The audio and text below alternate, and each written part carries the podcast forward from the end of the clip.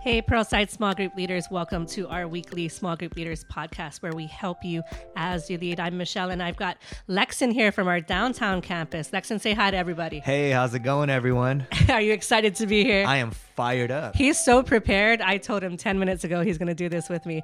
And so I'm so excited that he's here to share.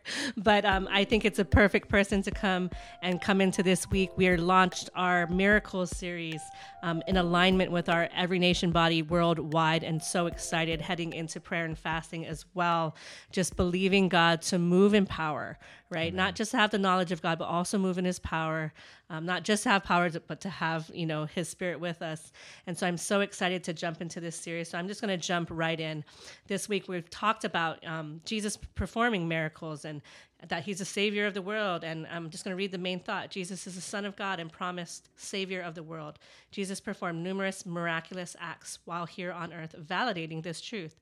His first miracle was a turning of water into wine when the host of a party ran out of wine for their guest.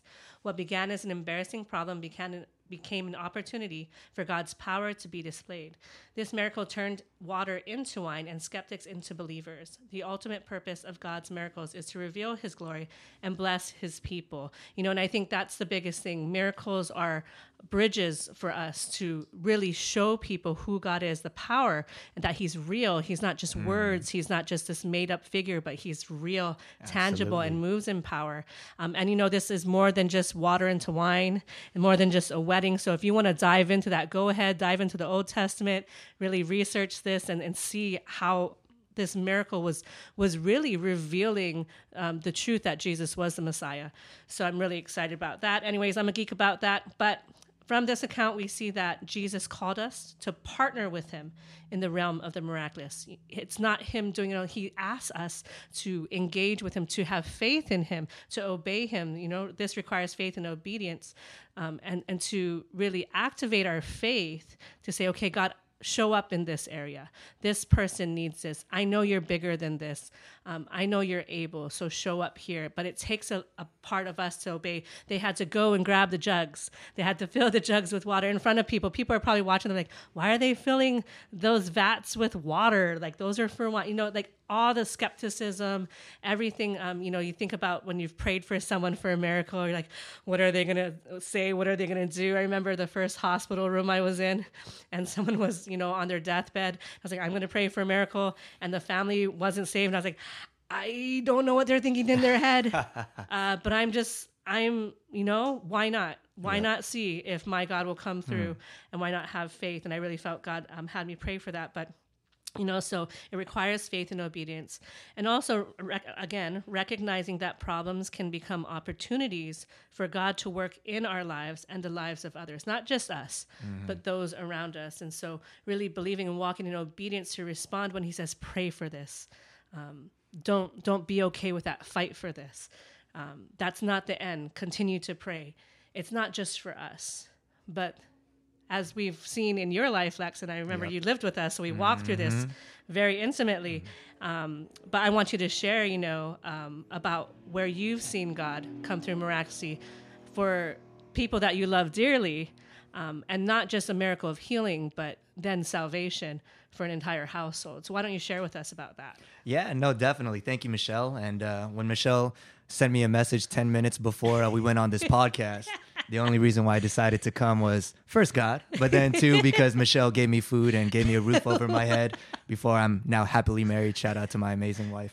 But um, the amazing thing about it is that when I was living with Michelle during the COVID nineteen pandemic. And Jericho. When, and Jericho. Yeah, yeah, not just shout it. out to Jericho. I love you, bro. I'll, we'll play Call of Duty sometime. I miss you. I'll give you a big bear hug soon. But uh, when I was living with them, at the beginning of the COVID nineteen pandemic, a problem arose where my mom got COVID nineteen. Yeah.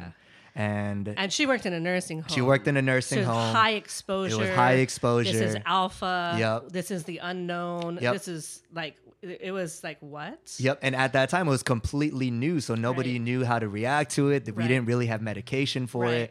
It was kind of just a gamble of whether if you were going to live or die mm-hmm. when you finally mm-hmm. got that uh, got that call. So when I got that call, I was like, man, what should I do?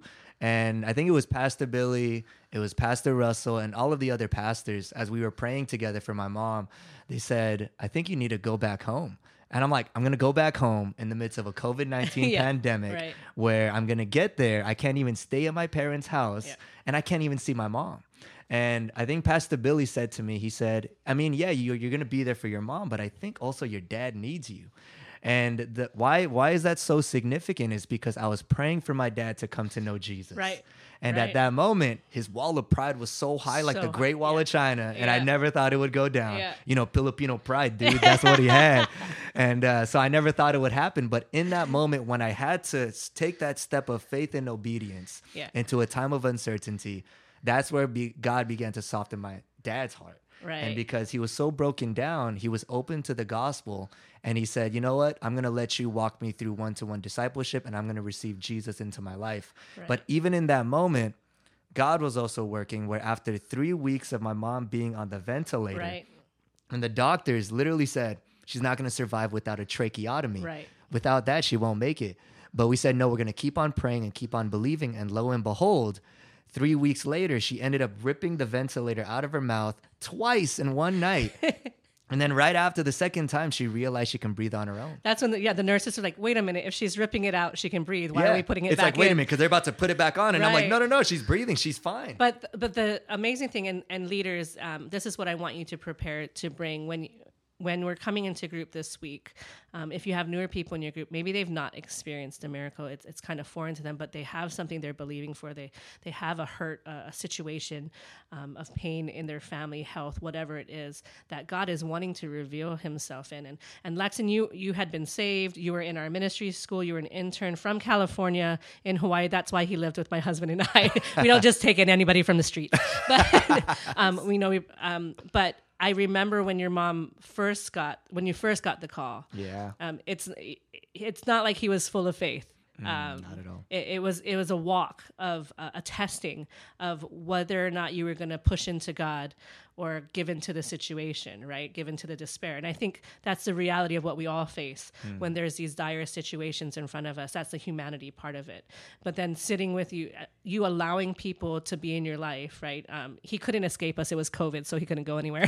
So he was in the house, and I remember he'd sit there, and my husband and I were like, no, we're going to lay hands on him right now, and we're going to teach this kid. We are we are a Holy Spirit-believing church. We're gonna, we we got Pentecostal roots. We're going to come at you. That's what I was about to say. We're going to come at you. I was getting slayed in the spirit. You during my breakfast. But you know, and, and then one day I, I said, and when, you know, wrestling with going up to see your mom, like it's, you're going in faith no matter what God does.